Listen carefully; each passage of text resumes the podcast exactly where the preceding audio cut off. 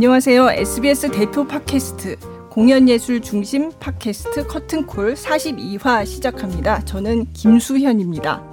안녕하세요. 네. 안녕하세요. 안녕하세요. 오늘 게스트 두 분이 나오셨습니다. 오늘은 제가 소개를 안 하고 직접 말씀해 주세요. 오페라 가수 바리톤 양준모입니다. 네, 저는 뮤지컬 배우 작은 양준모입니다. 반갑습니다.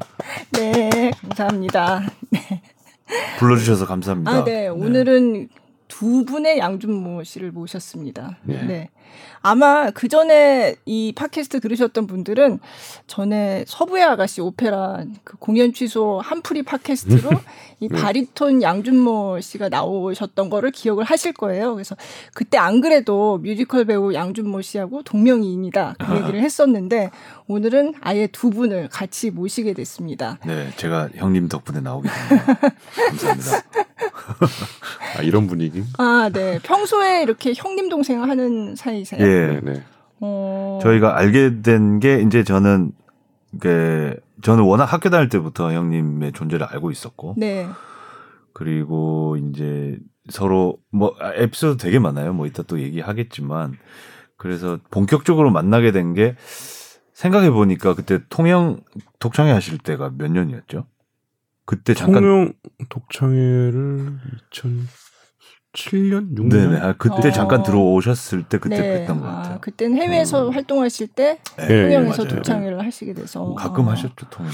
네. 두 번이 가셨죠. 아니요 그때 한 번 했고요. 그렇게 오래됐나? 맞아요.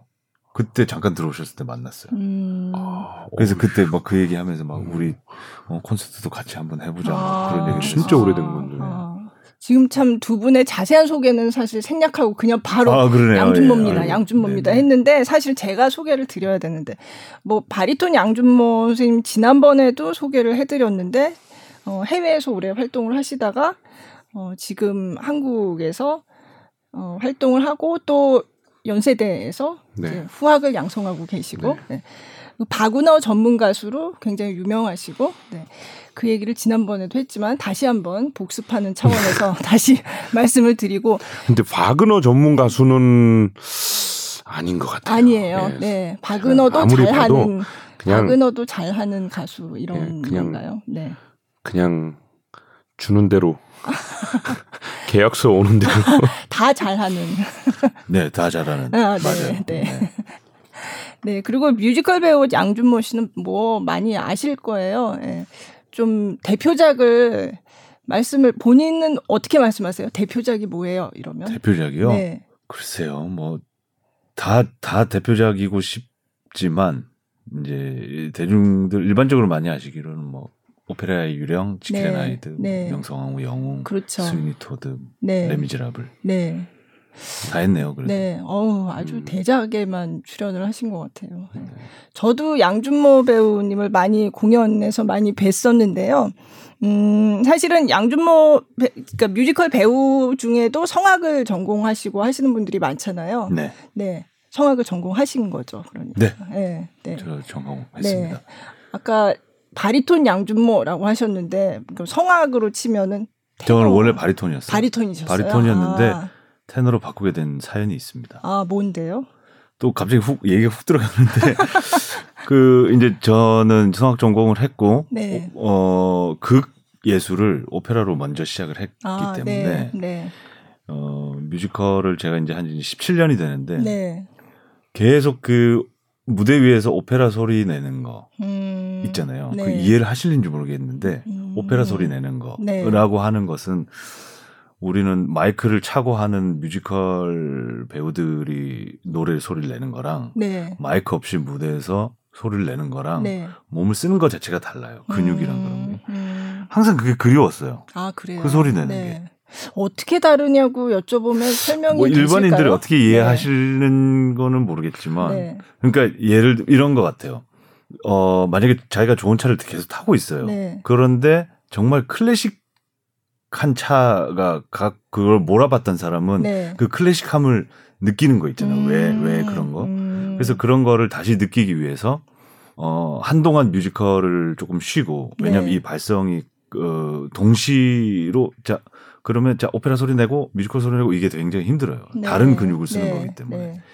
그래서 뮤지컬 소리를 좀 이제 쉬고 뮤지컬 작품 쉬고 오페라를 위해서 소리를 막 많이 만들 때였어요.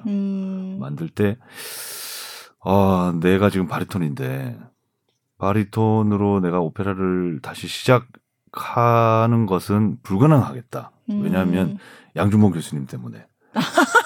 아, 그런 거예요? 예, 거의 아~ 또 이런 분이 양준모 교수님이 자화자찬 분이게. 아니 절대 자화자찬 아니에요. 네. 한국에 양준모 바리톤이 있기 때문에 아~ 나는 절대로 성악을 해서 저분을 뛰어넘을 수가 없기 때문에 아 그러면은 테너로 바꿔보면 어떨까? 아 그래서 테너를 하신 거예요? 그런 이유도 있어요. 아 진짜요? 근데 이제 바꾼다고 이게 또 바꿔지는 게 아니거든요. 근데 이제 그때 교수님들 이제 제가 이제 은사님들 찾아뵈면서 다시 레슨을 계속 받으면서 테너로 하고 싶다고 하니까 가능성이 있다 그래서 이제 뭐 해외에도 선생님한테도 찾아가 미국에 또 선생님 계셔서 막 미국에도 레슨 다니면서 이제 테너로 바꿨죠. 소리 만들고. 그래서 그렇구나. 오디션을 봤던 게 그 바그너 오페라였어요. 2018년도에. 근데 이거는 이제 양준모 씨가 되게 겸손하게 얘기를 하는 거고 그렇게 파트를 막 바꿀 수는 없어요. 그렇죠. 네. 바리톤으로 태어났으면 죽을 때까지 바리톤이에요. 성대가 그렇게 돼 있는. 근데 어떻게 바리톤인 줄 알고 있었는데 나중에 알고 보니까 자신이 테너였던 거죠. 그 전에. 네. 아 그런 건가요? 네. 아유, 근데 궁금한 거는 그거 있어요. 왜 뮤지컬은 성악 발성으로는 노래를 못해요? 그러게요. 할 수는 있어요. 근데 성악 발성이 필요한 또 뮤지컬들도 있잖아요. 할 수는 있어요. 할 수는 있는데 예를 들면은 이런 거죠.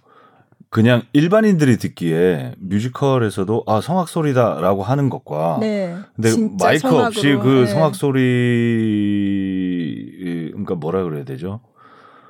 그러니까 우리가 무대 위에서 성악 소리 낼 때는 몸을 다 써서 내야 되잖아요. 근데 그 에너지와 그 소리로 이 마이크를 결국에 마이크 차이예요? 마이크 때문에. 그러니까 저희가 이제 핀 마이크라 그러잖아요. 이 핀 마이크를 달고 핀 마이크가 없는 벨칸토나 그런 소리를 다 내면 오히려 그 마이크가 그 소리를 담을 수가 없어요. 그러니까 그쪽 마이크 때문에 그 소리가 그쪽으로 최적화돼 버린 거네요. 그렇죠. 그러니까 우리가 일반적으로 스피치 보이스라고 하는 말처럼 노래하는 것처럼 돼 버린 거죠. 근데 이제 그러니까 딱 그거예요. 마이크가 생겨났기 때문에 마이크가 없었기 때문에 그게 크게 두 개로 할 수가 있어요. 그러니까 오페라에서 이게 너무 정적이니까 그걸 좀 가볍게 하기 위해서 오페레타라는 게 발전을 했고 거기서 뮤지컬로 발전이 된 거죠. 그렇죠. 그렇고 이제 그때는 감사하게도 마이크라는 시스템이 생겨났기 때문에 그렇게 됩니다. 근데 오페라를 했을 때 만약에 마이크가 있었다면은 모르죠 또. 발성이 어떻게? 그러니까 마이크가 없었기 때문에 성악가들의 소리가 그쪽으로 최적화됐. 저는 그렇게 생각해요. 그래서 홀이 성악가들한테는 굉장히 중요하거든요. 마이크를 안 쓰니까 울려야 되니까. 그래서 뭐 내 소리가 들리기 위해서 뭐 이렇게 이런저런 발성들이 막 많이 나오잖아요. 그렇구나. 그동안 그게 또 궁금하셨나 봐요, 선생님도. 근데 아니 저는 되게 궁금했어요. 왜냐하면 성악을 전공한 신 분들이 뮤지컬로 가면 소리가 바뀌거든요. 저를 어떻게 저렇게 소리를 바꿔서 낼 수 있을까? 또 왜 그러냐면은 이제 뮤지컬들은 디테일한 감정을 많이 담아야 되기 때문에 이제 그거를 정말 풀리 이게 성악 발성으로 하다 보면은 디테일한 감정들을 담을기가 되게 힘들어요. 왜냐면 발성적인 구조적인거나 이런 제한적이 오기 때문에 예를 들면 뭐 숨소리나 뭐 화난 감정이나 뭐 그런 것들을 극적으로는 오페라로는 다 표현하지만 이렇게 디테일하게는 하기는 좀 힘들죠. 그렇구나.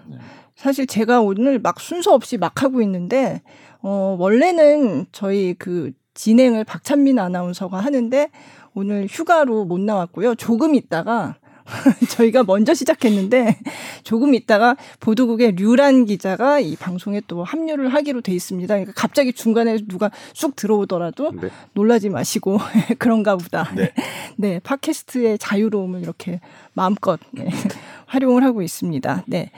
그러면 사실은 두 분을 모셔야 되겠다라고 생각한 게 지난번에 이제 바리톤 양준모 씨가 출연했을 때도 이제 이렇게 두 분을 같이 모시면 좋겠다라고 생각을 했었는데 마침 좋은 계기가 있었어요. 그 이미 공연은 끝났지만 정동극장에서 같이 무대에 서신 거잖아요. 그래서 네. 그 얘기를 사실은 하려고 초대를 한 건데요. 그 공연에 대해서 좀 말씀을 해주세요. 그 양준모의 오페라 데이트 이렇게 돼 있었잖아요. 네. 예, 근데 어느 양준모의 오페라 데이트인가? 작은 양준모입니다. 작은 양준모고요. 네. 정동극장이 아시다시피 이제 25주년이 됐어요. 네. 개강 기념으로. 네. 근데 사실 이때까지는 좀 뭐라 그래야 되죠? 외국인들을 위한 공연.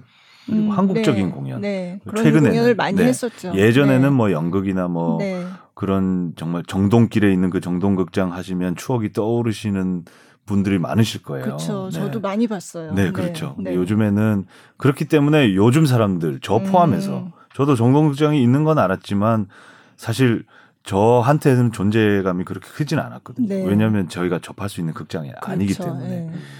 그래서 그런 변화들을 좀 하기 위해서 관객들한테 좀 더 다가가기 위해서 이제 대대적인 변화를 올해부터 네. 시작하셨어요. 네. 거기에 거의 이제 첫 번째 프로그램으로 이제 클래식한 공연을 좀 해보자라고 이제 저랑 좀 이렇게 하게 됐어요. 네. 그래서 저도 되게 부담이 됐어요. 왜냐하면 제 이름 걸고 하는 건 처음이었기 때문에. 아, 네. 그래서 첫 번째 공연을 정말 재밌게 하고 싶다라고 생각해서. 이제 형님께 좀 부탁을 드렸죠. 네. 출연하죠. 네. 그래서 형님도 처음부터 너무 흔쾌히 오케이 해주셔가지고. 네. 근데 이게 미루다 보니까 좀 이제 코로나 사태도 있고. 근데 형님도 이제 워낙 바쁘시기 때문에 해외 스케줄도 있고 막 그래서 네. 네. 어떻게 시간 맞추기가 되게 힘들었는데 이번에 이렇게 딱 하게 됐어요. 그러니까 지난번에도 그 공연 취소 한풀이 팟캐스트로 나오셨었잖아요. 근데 요번에 그러니까 지금 작은 양준모라고 하니까 들으시는 분들이 작은 양준모가 누구더라 하고 생각하실 수도 있을 것 같아서 뮤지컬 예, 제가 동생이기 때문에. 네, 뮤지컬도 하시고 또 오페라로 테너로도 무대에 서셨던 경험이 있는 네. 뮤지컬 배우 양준모의 오페라 데이트에 바리톤 양준모 출연을 한 거죠. 그러니까 네, 그래서 네. 처음 만났을 때부터 네. 아까 한 2007년도부터 다음에 기회 되면 듀오 콘서트 하면 참 좋겠어요라고 얘기를 했던 게 이제 바그너 오페라를 제외하고는 네, 이게 네. 처음이었던 거죠. 밥 먹으면서 네. 밥 먹으면서 그냥 농담 반 진담 반으로 그래서 서로 노래 바꿔 부르고 하면 좋겠다. 노래 바꿔 부르면 재밌겠다. 네. 네. 근데 그때 전제 조건이 있었어요. 뭐였어요? 내가 어떻게 좀 성공해서 유명해져야 그것 좀 가능한 일이지. 그걸 갑자기... 위해서 열심히 노력했습니다. 아, 네. 아니 근데 저는 이 공연 기획 얘기를 처음에 들었을 때부터 너무 재밌겠다 이렇게 생각을 했었어요. 근데 이게 코로나19 때문에 처음 예정했던 날짜보다 많이 미뤄진 거라면서요. 네. 저희가 원래 2월에 하기로 했었죠. 그죠? 네. 네 2월에 하기로 했다가 지금 하게 됐네요. 근데 이게 정기적으로는 계속 될 거예요. 앞으로 계속. 네. 네. 그래서 맨 처음에는 이런 생각도 했어요. 그 형님이랑 쭉 그냥 둘이 갔으면 좋겠다. 뭐 이런 생각도 했었어요. 게스트 매번 모시고. 근데 형님은 워낙 바쁘시고 날짜 맞추기 힘드니까. 근데 네. 매회 게스트는 다르게 하면서 네. 이번에는 영화에 나오는 클래식이라는 주제로 했어요. 영화에 이제 많은 클래식 오페라 곡들이 네. 나오잖아요. 네. 그거를 다루고 이제 매회마다 다른 테마 그리고 네. 다른 게스트로 해서. 근데 이거의 목적은 오페라에 좀 더 친숙해 해드리기 위해서 네. 관객들에게 네. 오페라가 좀 어렵잖아요. 네. 그래서 그렇게 풀면서 토크도 하면서 노래도 하면서 아침 11시에 원래 이게 브런치 콘서트 이건 너무 힘든데요. 무슨 노래 하셨어요? 정통 클래식을 제가 두 곡을 부르고요. 네. 그다음에 뭐 정통 클래식 한 곡이랑 네. 뭐 이태리 깐소네라고 해야 되죠. 이태리 네. 깐소네 네. 하나 부르고 네. 그다음에 영화 음악에 나오는 그 노래를 하나 했는데 이 관객이 없잖아요. 이 관객이 그렇죠. 네, 이게 온라인 중계로 진행이 됐으니까 관객은 없는 채로 관객이 네. 계셨으면 네. 노래 끝나고 박수도 받고 그러면 이 에너지를 그렇죠, 맞아요. 받거든요. 네, 네. 근데 이게 관객이 안 계시니까. 네. 관객이 안 계시는 대신에 카메라를 통해서 뭐 전국에 이렇게 유튜브로 그렇죠. 보시니까 네. 그게 네. 더 떨리더라고요. 기록에 남으니까. 그렇죠. 맞아요. 기록에 남으니까. 너무 떨려가지고. 네. 그걸 모르고 했으면 괜찮은데 네. 그래가지고 그날 하여튼 잠을 많이 못 잤어요. 저도 5시인가에 일어나서 목을 풀어야 되잖아요. 아, 네. 네. 네. 뭐 도착했는데도 목이 안 풀려 있고. 사실 아침에 잘 노래 안 하시죠. 그렇죠. 외국에 있을 때는 많이 했어요. 아, 그래요? 아침부터 연습이 있으니까. 아, 예. 근데 지금도 이제 오페라를 하면 아침부터 연습을 하긴 하거든요. 네. 근데 이제 그때는 풀 보이스를 안 내니까 네. 상관은 없는데 이건 이제 공연을 해야 되니까. 이거는 아침에 공연을 해야 되니까. 원래 11시면은 그렇게 아침도 아니지만 성악가들한테는 아침이거든요. 아침이죠. 네. 저희는 네. 밤에 저녁형 인간들이라서 그쵸, 예. 공연을 저녁 때 하니까 예. 그래서 그런 것 때문에 조금 좀 힘들었는데 되게 재밌었어요. 다행이네요. 재밌어요. 그래서 제가 나중에 올해 가기 전에 한 번 더 나와달라고 얘기했어요. 그럼 이 공연이 뭐 앞으로 뭐 한 달에 한 번씩 뭐 이런 식으로 있나요? 아마 분기별로 원래 플랜은 네. 분기별이었는데 네. 지금 이제 코로나 때문에 시작이 조금 늦어져서 네, 네. 네 어찌됐든 한 3번은 정도 더 할 것 같아요. 올해가 가기 전에. 네, 네. 그래서 다음 회차까지 이제 게스트까지 정해져 있고. 아, 네. 다음 번엔 어느 분이 나오죠? 그 팬텀 싱어에 나오셨던 포르테디 꽈트로의 아, 네. 김현수 씨 테너. 아, 예. 그분이랑 이제 좀 오페라에 나왔던 여러 가지 뭐라 그럴까요? 사랑의 종류를 네. 좀 다뤄볼까 생각 중이에요. 재밌겠네요. 네. 요번엔 그럼 부르신 노래들 중에 하나 좀 골라서 들어보면 어떨까요? 뭘 들어보면 좋을까요? 제가 추천하기에는 그 네. 시네마 천국 이뉴 모리코네에 나왔던 네. 그 시네마 파라디소를 가사가 붙인 곡이 있어요. 네. 그거를 이제 교수님께서 불러주셔가지고 네. 오프닝으로 열어주셨는데 전 뒤에서 이제 완전 팬심으로 이러고 봤습니다. 오프닝으로 열었는데 틀렸어. 노래를 하다가. 왜 그러세요? 그런 얘기 뭐하러 하세요? 아니 이런 노래를 했는데 그러니까 네. 이렇게 퍼퓰러한 거를 어디 공연장에서 불러본 그렇죠. 적이 없는 거예요. 네. 네. 그러니까 노래할 때 되게 어색한 거죠. 그 게다가 관객도 안 계시지. 네. 그러니까 머릿속에는 가사는 계속 생각을 해야 되고 네. 그 감정은 계속 잡아야 되는데 네. 저 중간에 한 두 마디 정도 틀렸습니다. 죄송합니다. 아니 말씀 안 하셨으면 모르는데. 아니 진짜 이거는 들으시면 딱 알아요. 이런. 그러면 들어보도록 하겠습니다.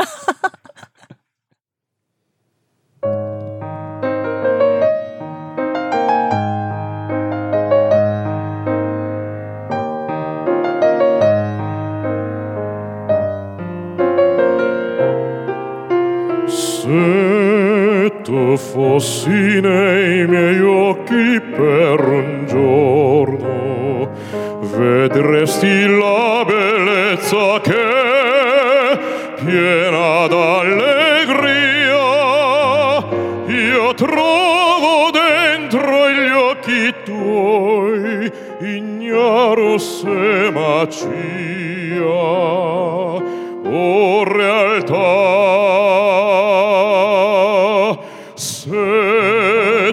Fossi nel mio cuore per un giorno, potresti avere un'idea che te donando io, quando mi abbraccia forte a te e petto a petto noi respiriamo.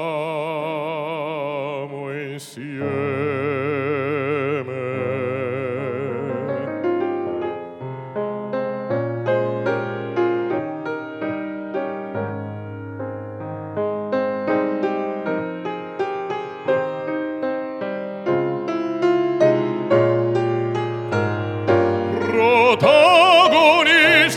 del tuo amor, non so se sia magia o realtà.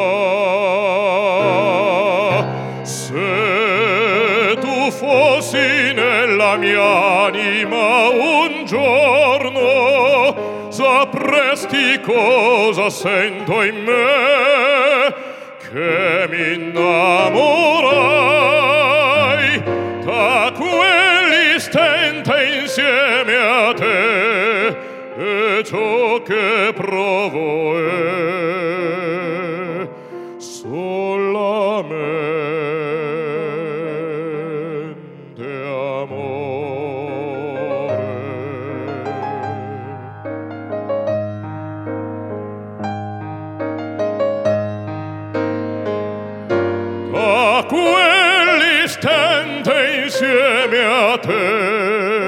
e ciò che provo è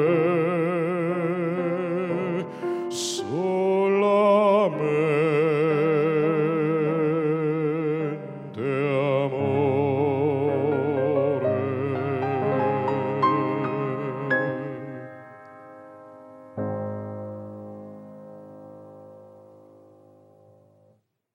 잘 들었습니다. 아, 네, 정말 잘 들었습니다. 아니, 어디 틀리신지 모르겠는데요. 그렇게 자수를 하셔가지고 저만 알고 있습니다. 거기다 죄송합니다. 외국어로 가사가 나오는데 저희가 이걸 어떻게 이탈리아어잖아요, 그렇죠? 네. 어떻게 알겠어요, 그걸? 죄송합니다. 다음부터는 안 틀리겠습니다. 아니에요. 아니 너무 솔직하게 자수를 하셔가지고 참 좀 전에 그 나올 때. 그 자기 목소리가 녹음돼서 나오는 걸 듣는 게 굉장히 힘들다고 하셨는데 왜 그럴까요? 제 귀에 되게 이상하게 들려요. 막 이렇게 들으면 저는 이제 아이들을 가르치는 입장이니까 그리고 이제 무대에서 노래를 하는 입장이다 보니까 이렇게 소리를 들으면 저기서 이렇게 하면은 더 좋을 텐데 상대방을 그렇게 평가를 하거든요. 네. 그래서 제 목소리를 들으면 여기서 좀 계속 이렇게 또 평가를 하게 되는군요. 네. 그래서 제일 힘든 게 성악가들이 제일 힘든 게 유학 가면은 이제 뭐 보통 이제 이탈리아나 아니면 독일이나 아니면 미국으로 많이 가잖아요. 네. 밀라노에 가면 한인교회 성도가 굉장히 많은데 그쵸, 그 중에 거의 95%가 전부 다 성악가예요. 거기서 이제 헌금송 같은 거 하잖아요. 네, 특송한다고 하죠. 이렇게 노래를 하는데 저는 그냥 이렇게 노래를 하잖아요. 네. 그러면서 이제 눈으로 이제 성도들을 보면 성도들이 가끔 이렇게 귓속말할 때가 있어요. 분명 자기 개인적인 얘기 하는 건데 뭐지? 나 욕하는 건가? 왜 그렇게 막 생각이 들어요. 앞에 그 음악 평론가가 막 그냥 잔뜩 앉아 있는 것 같은 그런 느낌. 귓속말하고 막 저 보면서 막 이렇게 웃는 것 같고 그러면 욕하는 것 같고. 콩쿨 나가기 전에 특성하면 참 좋겠네요. 아 그러네요. 그러면 못 나가지 콩쿨 그러면 못 나가요. 왜요? 네. 아 너무 겁나서 미리 그렇게 하면. 저 작은 양준모 씨는 콩쿨에 나가 보신 적이 있으세요? 있죠. 성악 콩쿨에. 네. 어떠셨어요? 되게 재밌는데. 네. 이 얘기가 좀 깊어지는데 제가 사실 이제 검정고시 출신이거든요. 네, 네. 아. 그래서 그때 서울을 처음 와봤어요. 제가 부산 출신인데. 아, 부산이세요? 네, 수리 콩쿨이라고. 네. 수리 콩쿨이 군포, 삼본. 네, 거의 제가 그게 생겼을 때 이제 했는데 고등부잖아요. 네. 고등학교 나이잖아요. 네. 근데 고등부로 가야 되잖아요. 근데 학교가 없잖아요. 네. 네. 학적이 없어요. 이게 뭐 검정고시 준비 중이라고 써야 되나요? 어떻게 해야 되지? 그러다 교복도 없고. 네. 그때 이제 저희 친형이 대학을 입학해가지고 선물 받은 보디가드 정장. 보디가드에서 정장이 나온 것 같아요.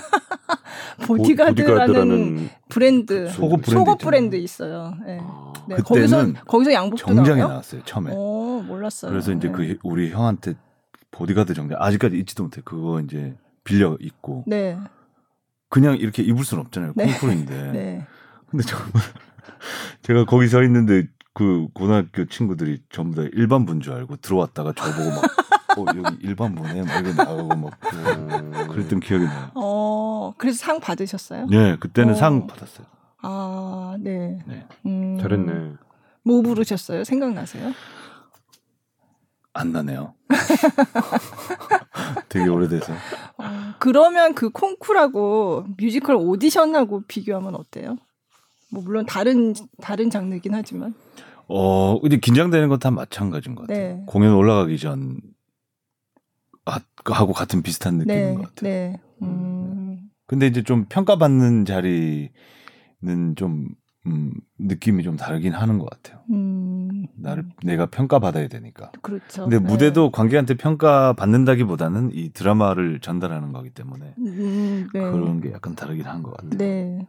근데 이제 외국에서 생활을 하다 보면 학교 다닐 때 이제 콩쿠르를 나가잖아요. 네. 그때는 정말 떨려요. 이게 여기서 이 콩쿠르에서 상금을 받아야 내 생활비가 되니까. 네, 지난번에 맞죠. 생계형 콩쿠르에 출전하셨다고. 네. 그 말씀하셨던 거 기억나요. 네. 정말 떨리죠. 오디션 가면 오히려 마음 편하거든요. 아 떨어졌다? 그러면 이제 코멘트를 듣죠. 내가 뭐가 부족하냐 그러면 이런 것 좀 더 보완하면 좋을 것 같다. 네. 코멘트도 해줘요? 오디션에서는 해주나요? 오, 좋다. 뮤지컬 오디션은 그런 게 없나요? 연락도 안 와요. 연락도 안 와요? 그럼 계속 기다리는 거죠. 연락 죄송합니다. 다음 기회에 같이 했으면 좋겠습니다라고 오는 컴퍼니는 좋죠. 감사하고. 근데 뭐 안 오는 오디션도 많아요. 아, 그래요? 네, 그러면 하염없이 기다리고 이제 전화를 하는 거죠. 네. 어떻게 됐나요? 네. 죄송합니다. 이렇게 되면 더 이제 근데 저는 어릴 때 오디션 보면은 내가 왜 들었지 꼭 들어보고 싶은 거예요. 그럼 물어보지 그랬어요. 대답을 해줄 때 물어볼 사람이 없죠. 그렇죠. 그 죄송합니다 하는 사람은 그렇죠. 평가를 한 사람이 아니니까 행정 직원이니까. 그렇죠. 예. 아 그렇구나. 떨어지면 떨어졌다고 연락을 안 해주는군요. 원래 연락을 안 해주는데요. 그 패턴이 있어요. 네. 딱 오디션을 듣고 고맙습니다 하면은 떨어진 거예요. 근데 자꾸 질문을 해요. 네. 한 곡 더 해볼래? 이러면 한 50%의 가능성을 가지고 있는 거죠. 네. 그리고 끝났는데 와서 뭐 명함을 주면서 조만간에 보자 이러면 된 거예요. 네. 그럼 저는 어릴 때 오디션 안 되면 왜 안 됐지? 막 이렇게 속상한 마음 하다가 이제 좀 머리가 크고 나서 보니까 오디션 그때 왜 떨어졌는지도 알 것 같아요. 왜냐하면 이제 뮤지컬은 노래만 잘한다고 되는 게 아니잖아요. 네. 그 인물에 대해서 이미지도 맞아야 되고. 그렇죠. 뭐 그런 게 복합적으로 있는 거를 다 이제는 조금 이해를 하니까 그때는 왜 그랬는지 이해가 되더라고요. 그럼 지금까지 다 오디션을 통해서 하신 역들이 많으세요? 거의 뮤지컬. 오디션이죠. 네. 제일 기억나는 역할은 뭐? 첫 오디션. 2004년도였는데. 뭐였는데요? 가스펠이라는 뮤지컬이었어요. 한전아트센터에서 했던. 근데 이제 그때는 제가 첫 뮤지컬은 오디션을 보긴 봤지만 제가 자의반 타의반으로 시작했던 거라 첫 작품은. 근데 이제 첫 작품을 하고 나서 뮤지컬을 해야겠다라고 마음을 먹었어요. 그러고 나서 이제 제 자의로 처음 본 오디션이 가스펠이었는데 솔직히 지금은 뭐 많잖아요. 성악한 사람들도 뮤지컬 많이 하고. 근데 그때는 없었어요. 2004년도 이럴 때는. 그래서 주위에 물어볼 사람도 없고 뮤지컬이 뭔지도 모르고 지금 학교의 분위기로는 뮤지컬의 뮤자만 꺼내면은 거의 좀 매장당하는 그런 분위기 그런 분위기였고 어떻게 해야 되지? 뭐 정보도 없을 때고 인터넷도 잘 없을 때고 유튜브라는 것도 없을 때고 그러니까 그래서 그냥 성악가의 마인드잖아요. 항상 정장에 넥타이에 구두에 그때는 보디가드 정장은 아니고 그때는 아니죠. 알바를 좀 했기 때문에. 그게 당연한 건 줄 알고 갔죠. 근데 갔는데 가스펠이 어떤 뮤지컬인지도 모르고 그냥 오디션 공고에 제일 위에 있기 때문에 무조건 간 거예요. 무식했죠. 용감하다고 무식이 용감하다고. 그래서 그 가스펠이 아시다시피 되게 락적이고 그쵸, 댄스 뮤지컬이에요. 성악하고 별로 관련이 없는데요. 그래서 근데 지정곡이라고 떠 있는 것도 정말 꿋꿋하게 그 락을 벨칸토로 연습해간 거죠. 우린 또 악보를 우린 메모리 하잖아요. 다 외우죠. 그것도 다 외워가지고 꿋꿋하게 고음도 그냥 이렇게 막 소리 돌려가지고 막 이렇게 해간 거죠. 근데 갔는데 안무를 하래요. 거기 맞춰서 춤을 추라고. 정장 입고 왔는데 어떻게 안무를 하지? 그래서 정장 입고 안무 오디션도 보고. 그래서 그 심사위원 계신 분들이 아직까지 저를 기억하시는 게 너무 독특해서 미치는 거지 뭐 이렇게 와가지고 정장 입고 넥타이 메고 구두 신고 안무하고 막. 그래도 되신 거잖아요. 떨어졌죠. 떨어졌어요? 근데 이제 그때 지금 이제 되게 유명해진 김문정 감독님이 이제 음악 감독 처음 거의 이제 시작하실 때 그때 이제 저 미친놈을 본 거예요. 아, 오 뭐지? 그 전 그걸로 튄 거죠. 그래갖고 개인적으로 연락이 와가지고 이제 거기선 떨어졌지만 명성황후 오디션 이제 콜백 오디션이죠. 지명 오디션 보고 그거 봐가지고 이제 대원군 최연소 대원군 26살 때 25살 때 대원군 했죠.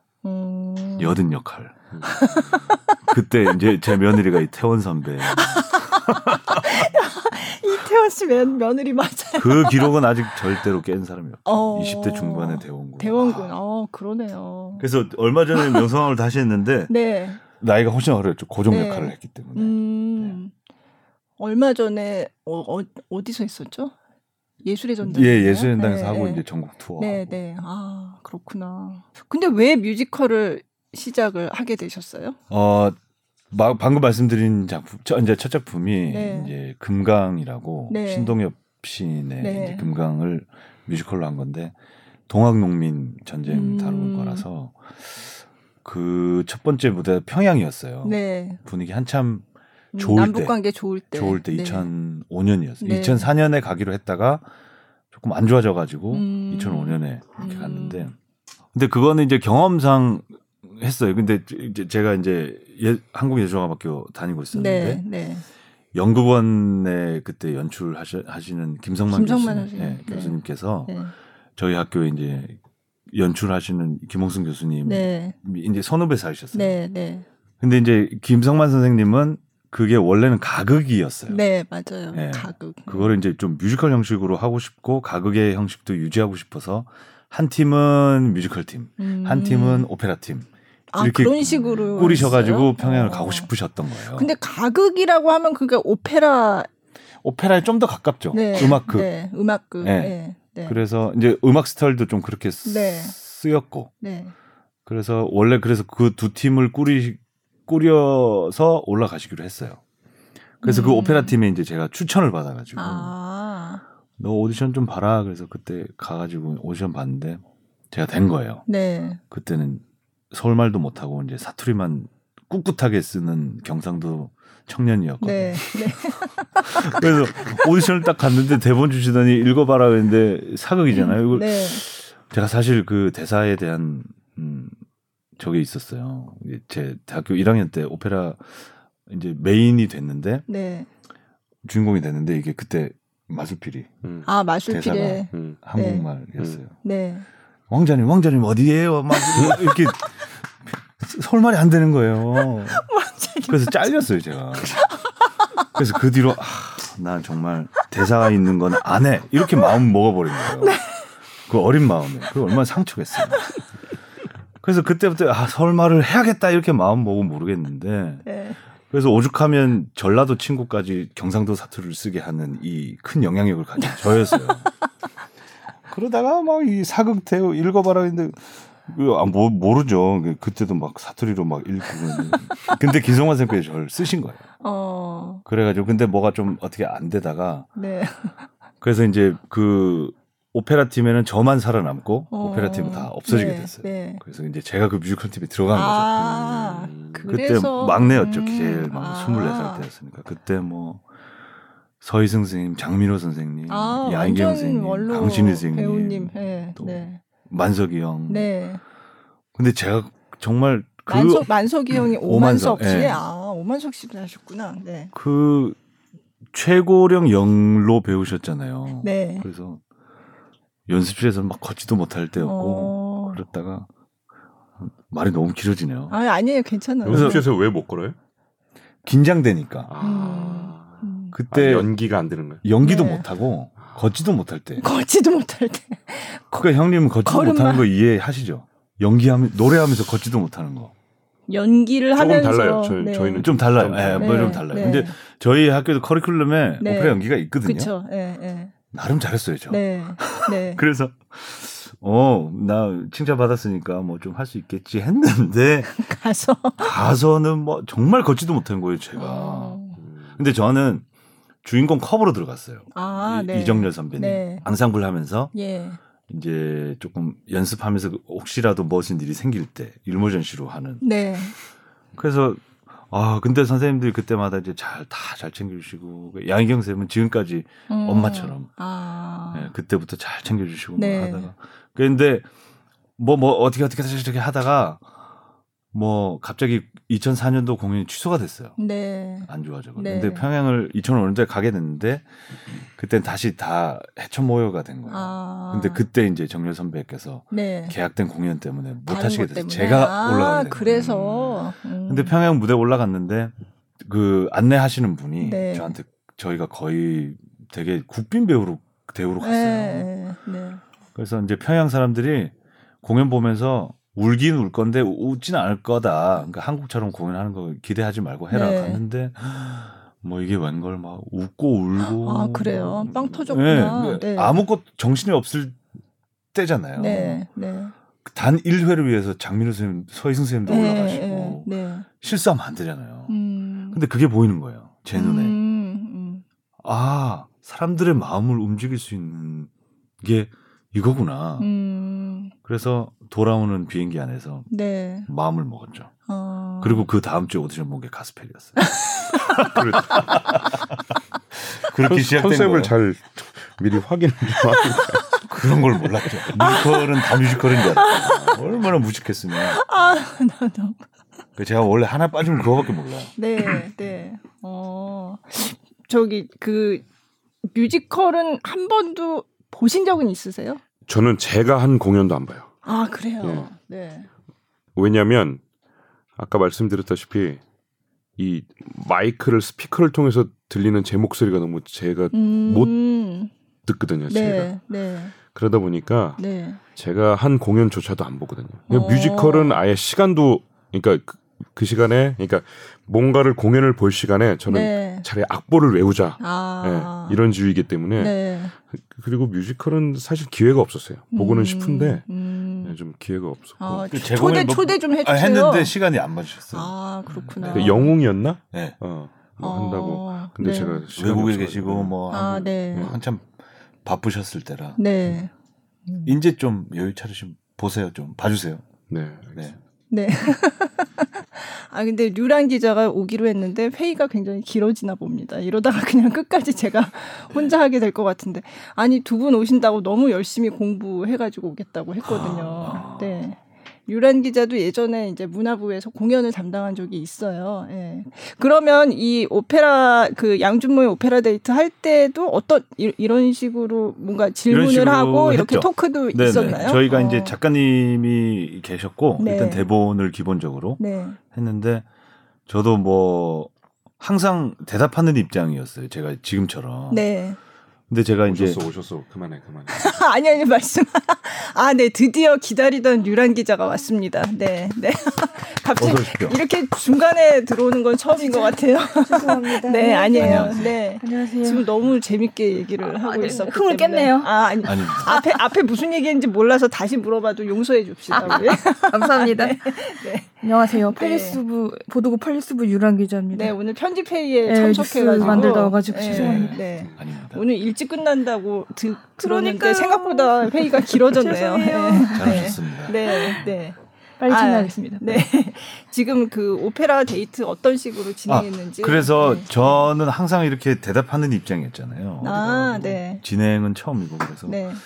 긴장이 되게 많이 돼가지고 아 진짜 이렇게 대답하는 게 행복한 거였구나라는 걸 새삼 느끼게 됐어요. 근데 재밌었던 것 같아요. 이제 또 왜 진행은 시간 안에 이렇게 딱 끝나야 그렇죠. 되잖아요. 네. 그래서 이제 저희는 주어진 시간이 75분이었거든요. 아. 74분에 끝냈습니다. 아유 잘 맞추셨네요. 네.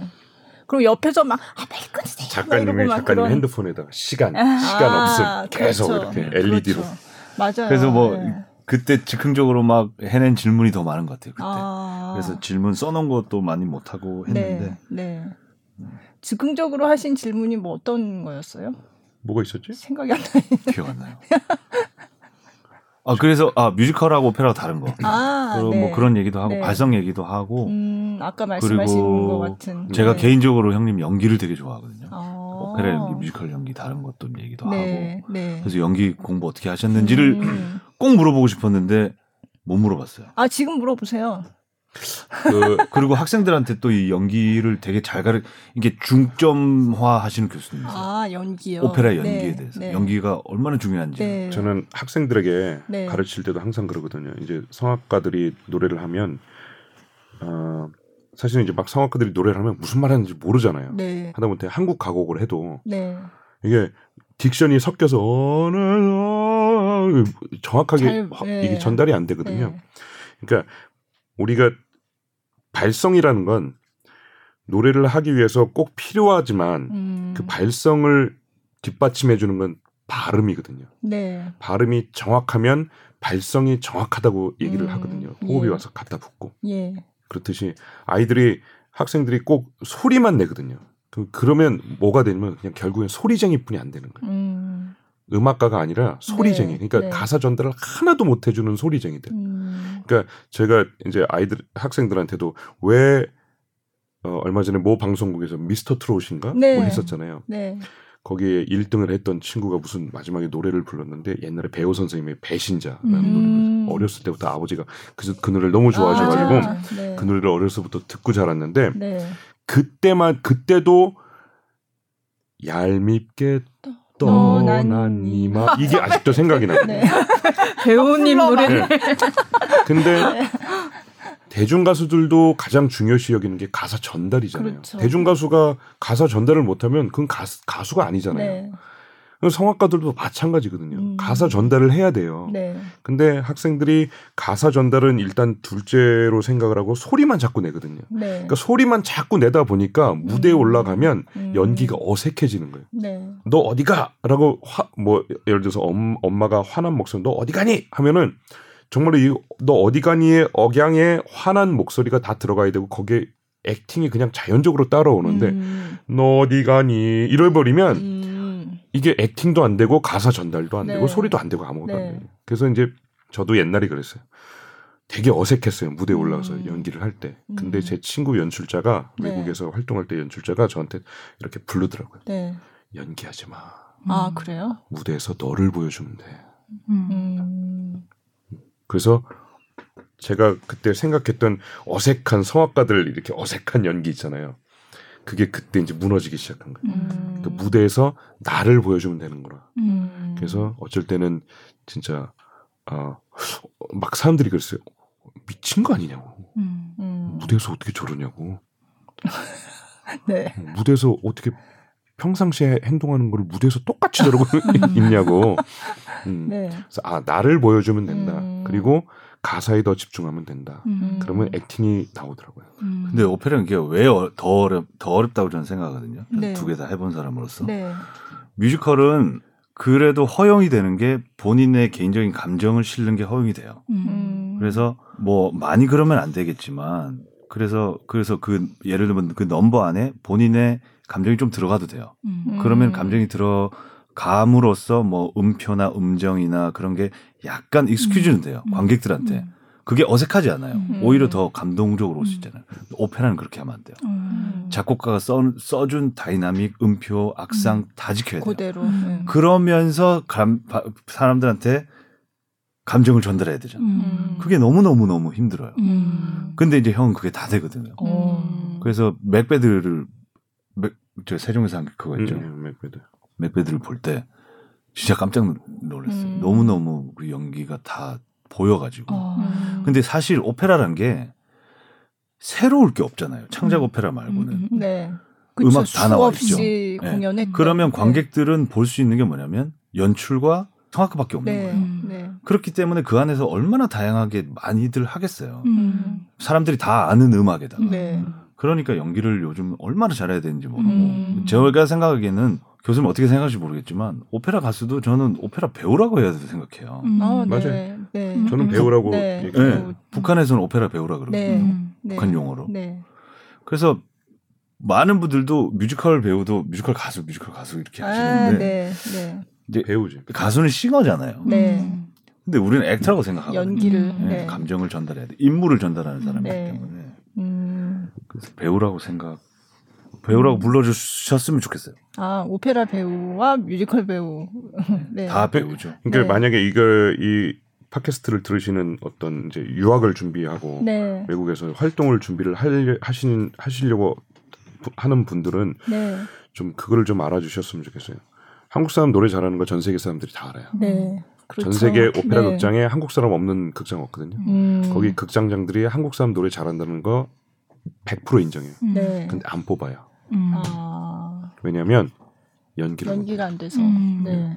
그걸 이해를 못해요. 그러니까 맥베드의 아까도 저기 준모 얘기했다시피 그 맥베드의 그 막 권력의 욕심은 있지만 그 나약한 그 그렇죠. 섹스피어의 네. 그 철학적인 네. 이 표정들이 큰 무대에서 이게 보여야 되거든요. 근데 소리 내기만 급급한 거죠. 소리를 잘 내서 내가 난 소리쟁이.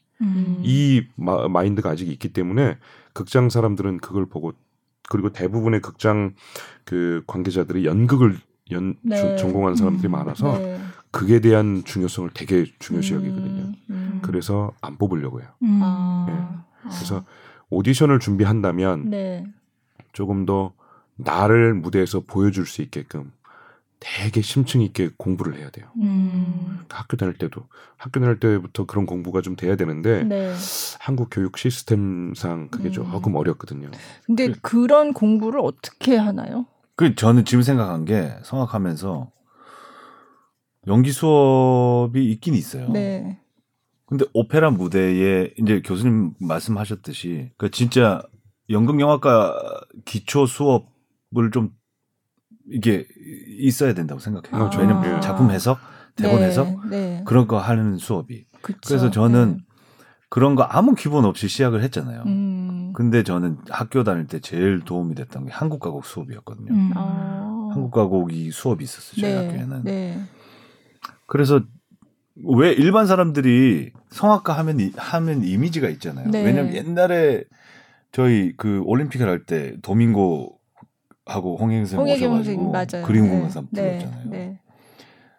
그리움공간상 가사가 저거였어라는 도밍고가 노래 부르는 것 때문에 가사 들은 사람이 꽤 많아요. 그래요? 네, 그게 충격이었거든요. 딕션이 정말 정확하거든요. 네. 외국 사람인데도 불구하고. 그래서 저는 생각하기에 한국 가곡을 잘 들리게 할 수 있는 노래하는 사람이면 세계 모든 언어는 네. 100% 다 잘할 수 있다고 생각을 해요. 그래서 그 한국말에 대해서 왜냐하면 한국말이 우리는 편하게 얘기하지만 진짜 어려운 말이거든요. 노래하기에는. 아 그래요. 네. 그래서 지금 뭐 학생들한테 얘기하셨겠지만 연기에 대한 중요성 그리고 네. 한국어에 대한 중요성 네. 그건 진짜 가졌으면 좋겠어요. 저는 이제 감 잡았어요. 어디까지? 막 그 동명인 이런 에피소드 다 나왔겠네요. 네, 다 점프할게요.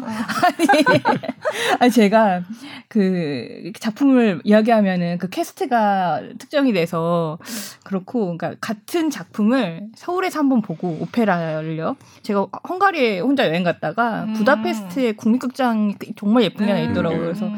그냥 무작정 들어갔어요. 여행하다가. 그래서 그날 제 복장이 점프수트였어요. 세상 편한 옷을 입고 딱 갔는데 거기에 그 부다페스트에서는 오페라를 보는 게 정말 큰 사교 활동이고 다들 너무 준비해서 입고 오시고 그 제 모르지만 외국인들이지만 표정에서 굉장히 그 기대하는 그런 게 느껴지더라고요. 그래서 아, 이거 점프수트 입고 들어가도 되나 해서 섞여서 봤는데 제가 분명히 서울에서 본 작품이고 여기서는 또 그 나라 말로 그러니까 저한테는 제3세계 언어고 단지 그 영어 자막이 위에 떠서 오히려 보는 건 조금 더 어려웠는데 제가 느낀 건 말씀하신 이분들은 감정이 느껴지고 표정으로만 봐도 무슨 상황인지 알겠더라고요. 그래서 그 연기 이야기 사실 서울에서 오페라를 대중적으로 즐기기는 좀 쉽지 않아요. 왜냐면요. 무대가 너무 커요. 네. 그리고 있네요, 진짜. 객석과 무대가 너무 멀어요. 맞아요. 네. 그러니까 안 보이거든요. 맞아요, 네. 맞아요. 그러니까 지금 저는 항상 그런데 네. 21세기에 네. 19세기, 20세기 음악을 갖다 놓고 사람을 동물원에 원숭이 만들어 놓거든요. 네. 그걸 보고 21세기에 사는 우리들 보고 여기에 공감해줘 라고 얘기하면 어느 누구도 공감 못해요. 네. 저는 문제점은 오페라 극장이 너무 크다. 더 줄여도 된다. 그러니까 너무 넓어요. 그러네요. 그러니까 오페라 하면은 드는 인상이 풀샷이에요. 네. 풀샷. 여럿이 나와서 그러니까. 여럿이 움직이고 있다. 근데 그러면 근데 그러기에는 그런 인원이나 이를테면 뭐 장비 같은 걸 감당할 수 있는 무대가 있나요? 그 원래 오페라는 떼샷으로 나와서 하는 거 아니에요? 아니 물론 그렇죠. 근데 외국은 이게 떼샷, 풀샷. 제가 이렇게 객석에 앉아서도 무대가 집중. 을 할 수 있게끔 네. 이렇게 객석을 이렇게 잘 배치를 해놓는데 한국은 그랬네요. 방사용으로 너무 넓게 해놓으니까 예술의 전당 4층 꼭대기에서 보면요 맞아요. 점으로 보여요. 그렇죠. 네. 맞아요. 그래서 너무 넓어서 그 오페라 하는 배우들도 소리가 들려야 되잖아요. 그렇죠. 그렇기 때문에 오히려 불편한 것도 더 많아요. 네. 못 움직이는 것도 많고 네. 움직이면 또 소리 놓치게 되고. 그러니까. 사실 뮤지컬 하기에도 너무 큰 극장이죠. 그렇죠. 네, 그런 곳들은 중극장이 좀 더 많아지면 네, 좋죠. 네. 그리고 뭐 말씀하셨지만 이번에 그 저희가 콘서트도 오페라의 대중화를 위해서 이제 노력을 했잖아요. 네. 사실 저희 오페라 하는 사람의 탓도 큰 것 같아요.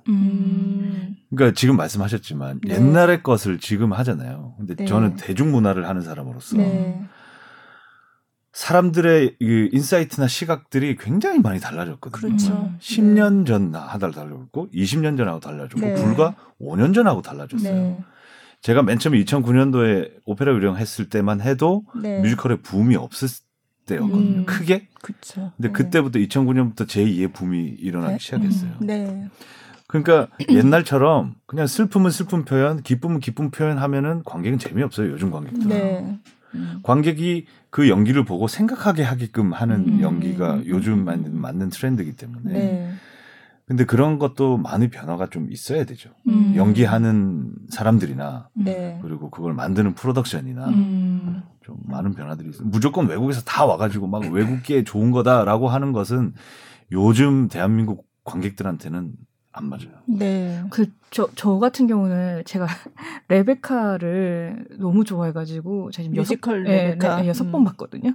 캐스트도 계속 바꿔가면서 보고 옥주현 씨 거는 3번 봤어요. 그게 그 컨디션마다 조금 다르더라고요. 근데 약간 이것도 좀 무식한 질문일 수도 있는데 뮤지컬은 몇 개 넘버가 진짜 사람 미치게 하는 그 뮤지컬 넘버들이 있잖아요. 오페라에도 그렇게 중독될 만한 넘버가 있어요? 있으면 오페라도 있다고 할 수 있잖아요. 그 기자님이 뭐 CF나 영화나 아리아 몇 개 나오면 들어봤다 하는 거 있잖아요. 그게 그런 거예요. 대중적인 거. 그렇죠. 뭐 공주는 잠 못 이루고 뭐 이런 거나 네. 라돈날 뭐 나의 네. 사랑하는 아버지. 사실 그거 들으러 오페라 가는 사람도 그렇죠. 네. 그래서 오페라 보실 때는 네. 그냥 무작정 와서 보시면 진짜 재미없거든요. 그렇죠. 무슨 내용인지 알고 보셔야 네. 그래야 재밌고 네. 옛날에는 이제 오디오 시대였잖아요. 예. 근데 지금 이제 비디오 시대거든요. 시대. 예. 그 제 경험담이 있는데 세빌리아 이발사를 할 때였는데 네. 전부 다 옛날 고전 복장을 입었어요. 네. 근데 저를 이제 고전 복장을 그 옷 그 피팅하러 갔더니 네. 타이즈를 신잖아요. 네. 동양 사람들 타이즈가 특히 제 종아리가 이렇게 무처럼 이렇게 뿔룩 튀어나왔어요. 네. 근데 의상 하는 애가 이렇게 보더니. 안 돼, 이거 안 돼. 이렇게 못 나가. 이러는 거예요. 그거 어떻게 종아리 자를 수도 없고. 고민을 하더니 네. 얘는 청바지 입혀. 이러는 거예요. 그러니까 오페라 극 중에 그 고전의 막 상황들이 저는 네. 갑자기 어디선가 온 그냥 이방인. 그때 맞지? 무슨 역을 하셨는데? 피가로. 피가로인데 근데 피가로는 네. 청바지를 입고 그냥 편하게 입고 나와서 이발사 역할을 네. 하는 거죠. 네. 그 반응이 굉장히 좋았거든요. 그러니까 그것도 하나의 시각적인 효과라고 할 수 있잖아요. 네, 그리고 네. 막 연기를 되게 디테일하게 시켜요. 외국에서는. 물론 전제 조건은 무대가 넓지 않으니까 네. 저쪽에서 다 보이거든요. 네. 눈동자 돌아가는 것까지 다 보이니까 무대를 연기를 할 때 되게 디테일하게 시키는데 네. 한국은 좀 그게 좀 아쉽죠. 그렇구나. 하나의 점으로만 보이니까 사실 네. 오페라가 재밌는 부분들이 많은데 놓치시는 부분들이 좀 많은 것 같아요. 근데 요즘 오페라 그래도 보면은 너무 다들 연기 잘하세요. 네. 저도 이제 관객 입장으로 가면 네. 그래서 이제 항상 그랬잖아요. 외국 그러니까 오페라 하면은 외국 가수들 오고 외국 연출. 네, 근데 네. 한국 하시는 분들을 요즘 봐도 저는 연기하는 입장으로서 네. 봐도 네. 요즘은 너무 다들 좋으신 것 같아요. 아까 진짜 여기 들어오기 전에 오페라 연출하신 경험에 네. 대해서 말씀을 하셨는데 그래서 네. 저는 아까 교수님 얘기하셨듯이 네. 오페라 이제 즐기기가 조금 어려우니까 네. 저는 어떻게 했냐면 일단 자막을 없앴어요. 아. 왜냐하면 자막 본다고 장면들 다 놓치고 그게 이제 배우들한테도 배우들이 불쌍한 거예요. 왜냐하면 관객은 배우를 보고 감정을 따라가야 되는데 자막을 고개 돌리고 네. 그래서 이제 세종은 이게 시트에 있긴 하지만 맞아요. 그래도 시선을 옮겨야 돼요. 그렇죠. 그러려면은 가장 먼저 뭘 해야 되나? 그러면 이제 개사를 해야 되죠. 네. 근데 개사에서 실패한 작업이 굉장히 많거든요. 기존 오페라 중에. 네. 네. 왜냐하면 성악가들이 아까 제가 말씀드렸듯이 한국말 하는 거 진짜 어려워요. 네. 그걸 오페라로 하기도 어렵고. 네. 예를 들면 네 순도르마 했는데 그걸 한국말로 봉준은 잠들지 말아라. 네. 그게 푸치니 오페라 토스카에 보면 네. 레곤디 그 마지막에 토스카 토스카 세이뚜 이게 있거든요. 근데 우리말로 바꾸면 어떻게 되는지 알았어요. 토스카 널세 이렇게 바꿔요. 널세. 옛날에 해놓은 거죠. 야 아니면 한 2, 30년. 널세. 이치유. 2, 30년 전에 널세. 해놓은 거죠. 그러니까. 그래서 저는 사실 그 작업이 최근에는 많이 안 됐던 것 같아요. 그게 어색하다는 걸 아시니까. 네. 그래서 저는 이제 뮤지컬에서 가장 활발하게 하시는 번역가를 네. 모시고 그러니까 어떻게 이태리어를 바로 안 하고 이태리어를 영어로 바꿔놓은 걸 그분들은 영어에 익숙하시니까 네. 그거를 갖다 넣었어요.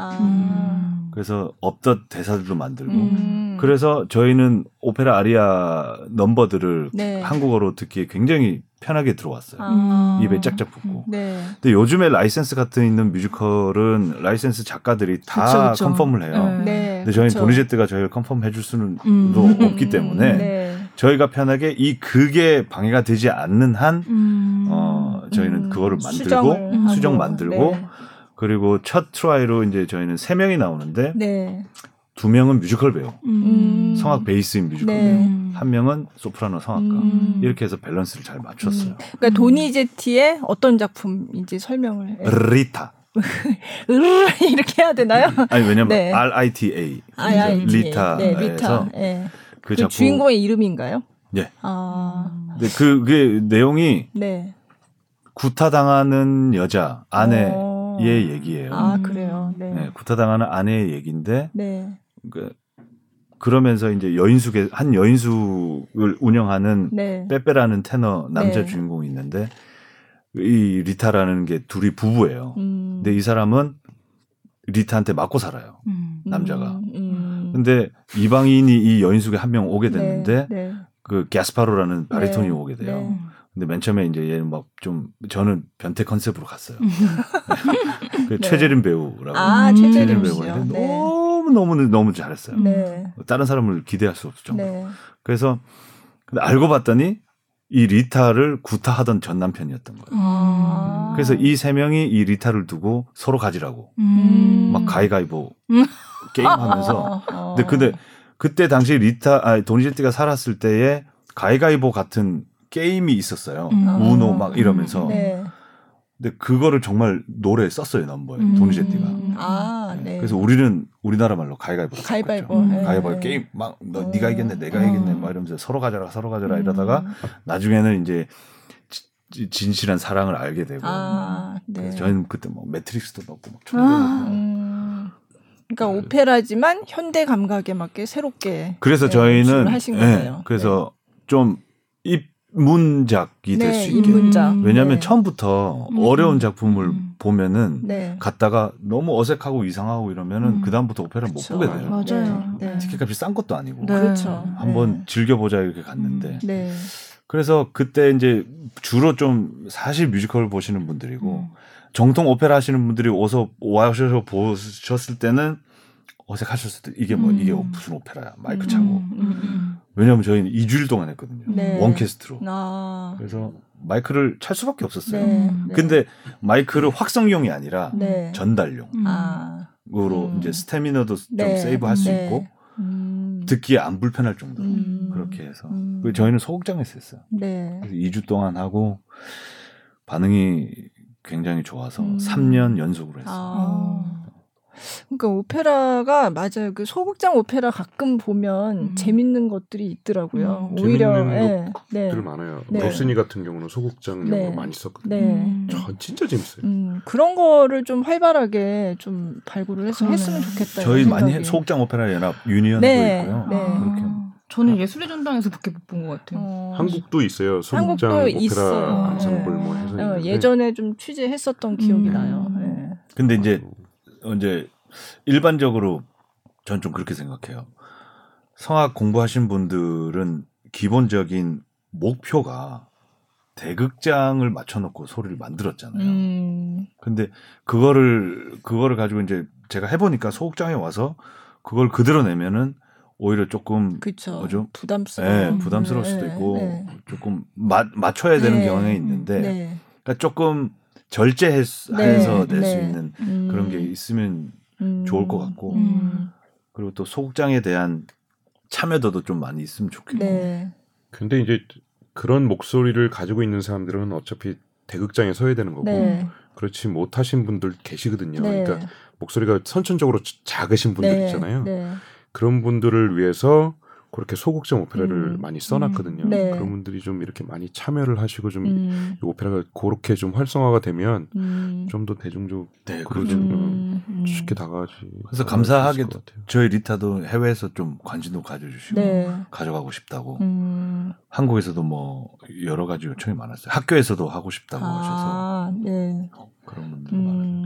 학교 학생들이 하면 참 좋을 것 같아요. 연기도 배우면서.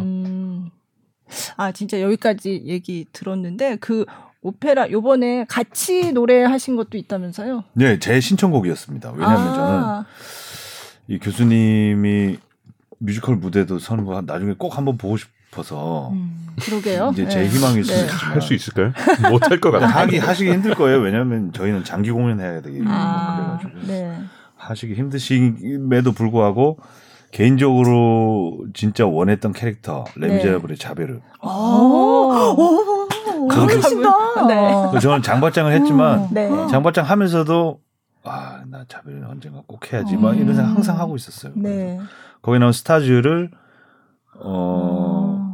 편곡했어요. 그러니까 나눠가지고 저희 와이프가 직접 편곡해주고. 그래요? 그래가지고 신청곡으로 해서. 감사하게도 익혀주셨죠. 익혀주셔서 공부를 새로 불렀어요. 근데 연습도 많이 하셨나요? 같이? 아니요, 이 친구는 미국에서 와가지고 자가격리 2주 하느라고 연습은 진짜요? 저 혼자 다 했죠. 저 격리 끝나는 날 콘서트 그리고 와서 숟가락 자기 딱 하나 올리고 죄송합니다. 그래서 저 이제 제가 화음한 거 녹음해서 보내고 뭐 랜선으로 하셨네요. 랜선. 또 그런 사람 아니 이걸 뭘 보내왔는데 그래서 이거 뭐 여기다 내가 맞춰서 노래를 하라고 한 번 듣고 말았어. 그냥 나 혼자. 그럼 한번. 들어보도록 하겠습니다. 레미제라블에서 나왔던 노래 스타즈. 스타즈.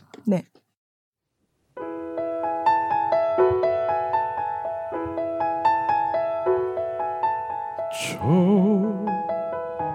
어둠 너머로 달아나는 죄수 신께 버려진 타락한 자 신께 맹세코 포기하느리 마주칠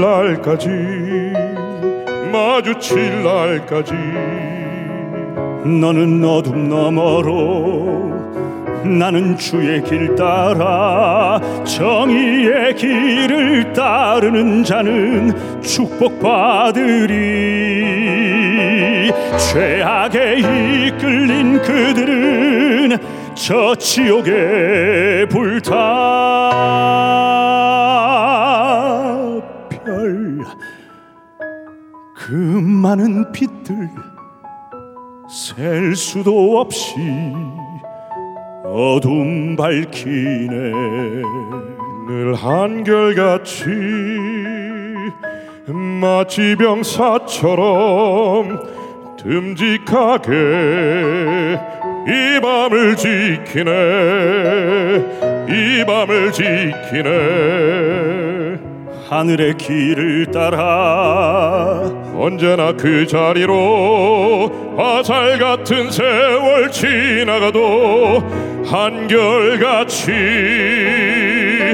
최악에 이끌린 별들은 저 지옥에 불타 심판의 날이 끝내 다가오니 전국문에 쓰인 대로 타락한 그들은 죄값을 지으리라.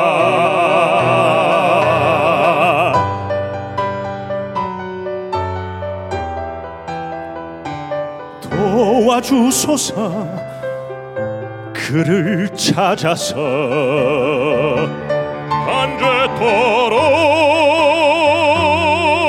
나를 잡기 전에 쉬지 않으리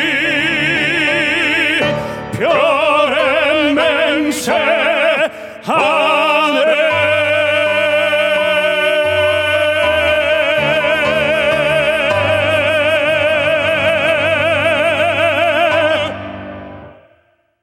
아, 네, 잘 들었습니다. 아, 진짜 이게 정말 두 분이 처음 같이 노래하신 거예요? 예. 네. 근데 저는 들으면서도 되게 어색해요. 아, 이거 아닌 것 같은데. 아니, 또 왜 이러세요? 너무 잘 들었는데. 이렇게 소리의 텐션이 이렇게 가면 안 되는데. 그러니까 못 듣는 거예요. 자꾸 평가해가지고. 예, 예. 그거는 근데 저도 제가 이제 많이 하진 않지만 가끔 방송하고 이런 그 녹음된 거잖아요. 이것도. 그러니까 제가 제일 괴로운 게 이 팟캐스트를 시작을 하면서 제 목소리를 나중에 제가 모니터를 하느라 듣는 게 너무 괴로워요. 그거는 뭐지? 왜 목소리가 왜 저래? 이러면서 들으면서 제가 너무 듣기가 싫은 거예요. 근데 전에 무슨 외신 기사가 나왔는데 원래 다 그렇대요. 모든 사람들이 녹음된 목소리를 자기 목소리를 듣는 거를 굉장히 불편해한다는 그게 뭐 심리적으로 이유가 있다 이런 그 과학 기사가 있었어요. 저는 되게 좋아하는데. 신기하네. 좋으세요? 네. 네. 어릴 때부터 전 버릇이었어요. 아. 그 테이프 녹음 테이프. 네. 유치원 다닐 때부터. 네. 네. 녹음 노래 혼자 노래하고 막 찬송가 부르고 막 CCM 부르고 녹음하고 네. 엄마한테 가지고 들어보세요. 그게 취미였어요 저는. 지금도. 그러면 지금 뮤지컬 출연하신 거 이렇게 요즘은 많이 이제 영상화가 많이 되잖아요. 그거 뮤지컬은 많이 안 봐요. 아 뮤지컬은 안 보세요? 뮤지컬 안 보고. 네. 뮤지컬은 이제 연습할 때 보고. 근데 실황은 항상 녹음해요. 그렇죠. 실황은 네. 항상 녹음하고 제가 좀 페이스 찾을 때까지 그건 계속 듣고. 이제 저는 제 음반 거의 제가 저 혼자 다 들어요. 사이트에서. 요즘 스밍 한다 그러는데. 아세요? 스트리밍 한다는. 스트리밍. 네, 스밍. 저 이번에 랜선이라는 것도 처음 알았잖아요. 요번에 진짜 랜선 공연을 하신 거잖아요. 네, 아까 관객 없는 데서 노래하는 게 되게 힘들다고 하셨는데 그 많이 봤나요? 이번 공연?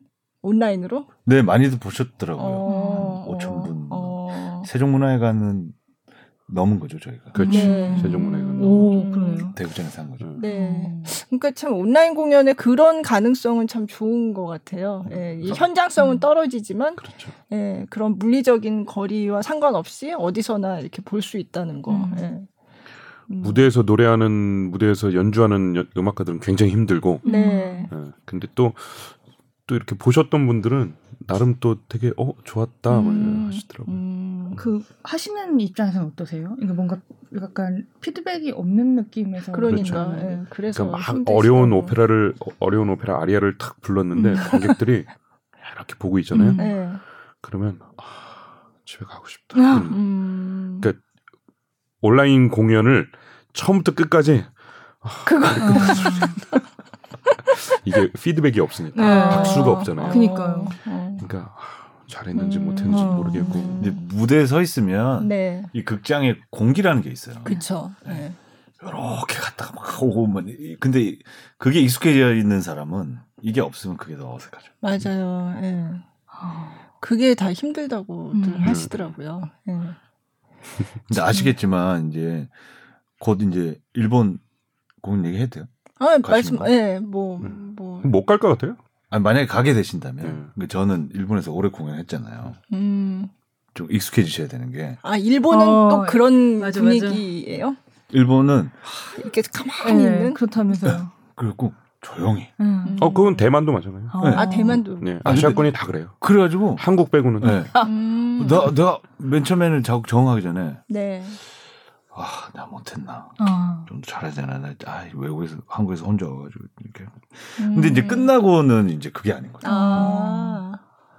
맞아요. 네. 끝나고 나니까 끝나고는 줄 서서 막 사인 네, 받으려고 네. 중간에는 이렇게 조용조용히 왜 그러지? 좀 기질이 한국 사람들이 좀 더 뭐 드라마틱하죠. 그런 거 같아요. 네. 전멸적이라고. 그러니까 많은 사람들이 모이는데 갑자기 내가 저 사람이 노래했다고 브라보 할 수가 없는 거죠. 아, 눈치도 좀 보이고. 네, 그러니까 네. 저 되게 재밌는 게 오사카에서 레미제라블 공연하고 있는데. 네. 그 성황이랑 영철이 형이 네. 공연을 보러 온 거예요. 정성화 씨랑 김영철 코미디언 네. 오사카에. 네. 근데 또 영철 형이 또 이제 소리가 크잖아요.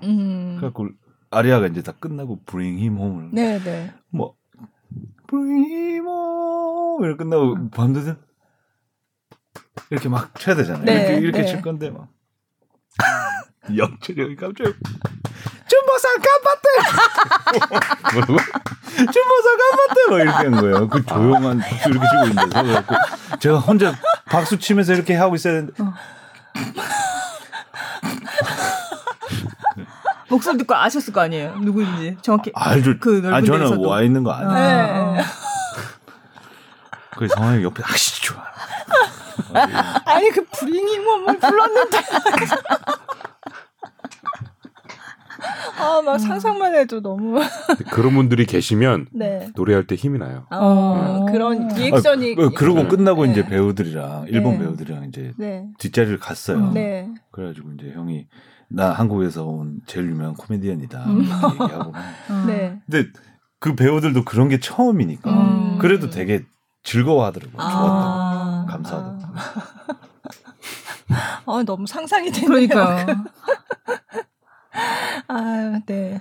아, 저희는 계속 막 하고 싶은데. 기자님 뭐 질문 네. 없으세요? 저요? 아, 저는 또 뜬금없는 소리 할게요. 저는 제가 이름이 류란인데 우리 회사에 권란 선배가 계시고 KBS 류란 선배가 또 맞아요. 계세요. 동명이인이 있어요. 또. 네, 아주 네. 아까 방금도 아까 준모가 하면서 자기 이름을 부를 때 그러니까. 그 느낌이 네. 제가 라니가? 저는 너무 소름 돋는. 저도 이상해요. 네. 네. 저는 이제 형님한테 카톡을 뜰 때 네. 그 카톡 이름을 지정할 수 있잖아요. 네. 똑같아요. 서로 양준모 형님 한글로 해놨어요. 그래서 내가 가끔 깜짝 놀랄 때 있어요. 저희 딸내미가 어저께도 네. 아빠 내일 어디 가? 아빠 내일 저기 뭐 녹음하러 가. 누구랑? 준모. 무슨 말이야? 그냥 근데 전 그 KBS 유란 기자 선배도 한 번도 뵌 적 없고 그러지만 그분 네이버에 그분을 제 이름을 쳤는데 그분이 요즘에 어떤 기사를 쓰고 계시고 어떤 동향인지를 지금 10년째 지켜보는. 저도 그래요. 저도 가끔 제 이름 검색해 보면 네, 뮤지컬 얘기. 이런 막 뮤지컬을 엄청 많이 했네. 근데 이제 그래서 근데 저는. 이제 형님 요즘 뭐 하고 계신 다 알잖아요. 그러니까. 서로 다 알고. 그렇구나. 그래서 저는 사실 저희 둘이가 이제 KBS 최흥미 아나운서 네. 소개로 알게 됐어요. 이제 형수님이랑 최흥미 쌤이랑 같이 일을 하셔가지고 저는 그 전부터 최흥미 아나운서님 둘이 만나면 참 좋겠다. 둘이 만나서 좀 공연해라. 그래서 네. 저도 하고 싶어요. 야 들어왔대. 와 그래가지고 이제 다 같이 만난 거예요. 만나고 싶어요. 그래서. 네. 만나고 싶어요. 그리고 저는 항상 그분의 행복을 바라고 잘 사셨으면 좋겠어요. 저는 이름이 인이 너무 많아서 행복을 바랄 사람들이 너무 많아요. 저는 그렇게 치면 배우 중에도 톱 배우가 있네요. 네, 톱 배우가 있고 드라마 또 작가도 있고. 네, 드라마 작가도 있고 제 기사를 한번 찾아보려고 하면 제 기사가 안 나와요. 예, 찾을 수가 없어요 제 기사를. 저는 그래서 꼭 앞에 바리톤 양준모. 양준모 치면 이 친구 나오고. 네, 네. 저는 어디 쫙 밑에 구석에 이렇게 구겨 있어요. 저거를 빼내야 돼. 네이버에 전화 한번 할까? 저희 또 교수님이 많으시더라고요. 저 이름에. 아 그래요? 우리 학교에도 또 연대도 아, 또 다른 경제학과 의대 교수님 계시고. 아, 네, 교수가 이름이구나. 그런가 보다. 저도 교수를 했었어가지고 교수할 이름인가 봐요. 교수할 이름이야. 어쨌든 네. 아 오늘 너무 재밌었는데 좀 더 얘기를 하고 싶구나. 네. 네. 그러면 이번 공연은 잘 마치셨는데 뭐 앞으로 계획 뭐 그동안에는 사실 저희가 취소 공연 한풀이 팟캐스트를 했는데 이렇게 온라인이지만 어쨌든 제대로 진행된 공연을 가지고 얘기하는 게 되게 오랜만이에요. 네. 네.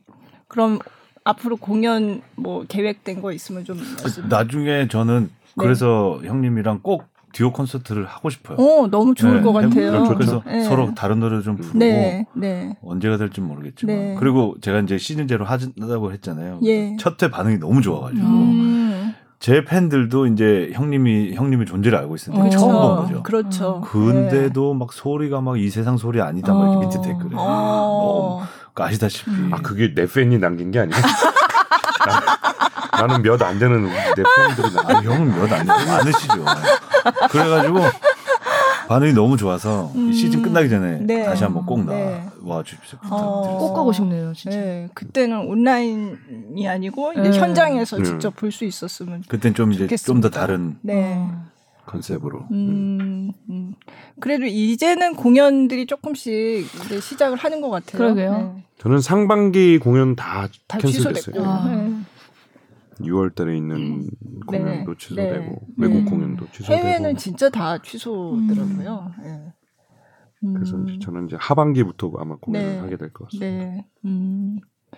그러면 저 뮤지컬은 앞으로 또 출연 계획이 있는? 예, 뮤지컬 지금 연습하고 있고요. 네, 어떤 거예요?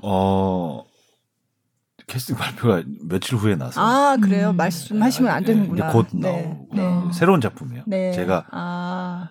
17년 했지만 도전을 평소에는 안 했던 장르라서 뭐 되게 재밌을 것 같아요. 뭐. 춤추고 들으시면 다 알 거예요. 장르가 다르다는 게. 그러니까 뮤지컬 중에서도 이제 종류들이. 그렇죠. 저는 네. 이때까지 좀 장중한 보통 뮤지컬 하면은 네, 그런 역할 아니었어요. 춤, 노래, 연기 이렇게 네, 하잖아요. 네. 근데 저는 춤춘 게 하나밖에 없었거든요. 어떤... 그래서 저는 좀 사기꾼 뮤지컬 배우라고 그러는데 춤을 못 춰야죠. 네. 완전 몸치예요. 그 이번에 춤을 추는 거예요? 춤 추진 않아요. 저 뒤에 있는 사람들이 춤을 추죠.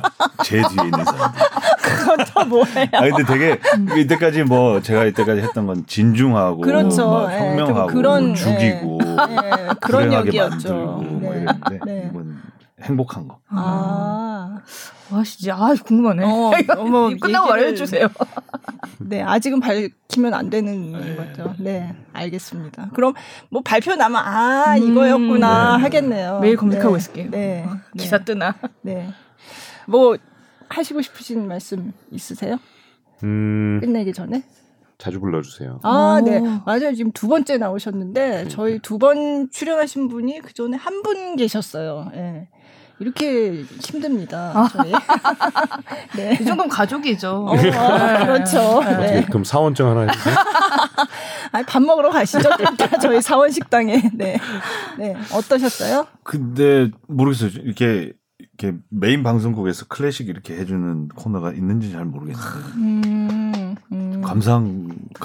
아유, 네. 아니 저희 뮤지컬도 하고 클래식도 하고. 네, 저도 쫙 찾아봤는데 네. 뮤지컬도 네. 많이 하셨더라고요. 네. 그래서 이렇게라도 이제 또 관객들하고 소통할 수 있는 채널이잖아요. 네. 네. 있어서 참 감사하고 네. 꾸준히 더욱 더 잘 되셨으면 좋겠습니다. 아유 감사합니다. 다음에 또 두 분이 같이 출연하시는 공연이 또 마련이 되면 한 번 더 모시기로 네. 하겠습니다. 누군가 기획해 주시면 참 좋겠네요. 아, 네 듣고 계시죠? 이거 많이 들으십니다. 이거. 네. 잠깐만 나는 그 얘기 못하는. 제가 다 할게요. 네. 네, 아유 오늘 두 분의 양준모님을 모시고 정말 재미있게 얘기 나눠봤는데요. 그러면 여기서 마치기도. 하겠습니다. 네. 커튼콜 벌써 42화네요. 네. 요번 게스트 양준모 바리톤, 양준모 뮤지컬 배우, 오페라 배우와 뮤지컬 배우, 큰 양준모, 작은 양준모. 네, 두 분을 모시고 정말 재미있게 얘기 나눠봤습니다. 네, 들어주셔서 감사합니다. 네. 감사합니다. 네.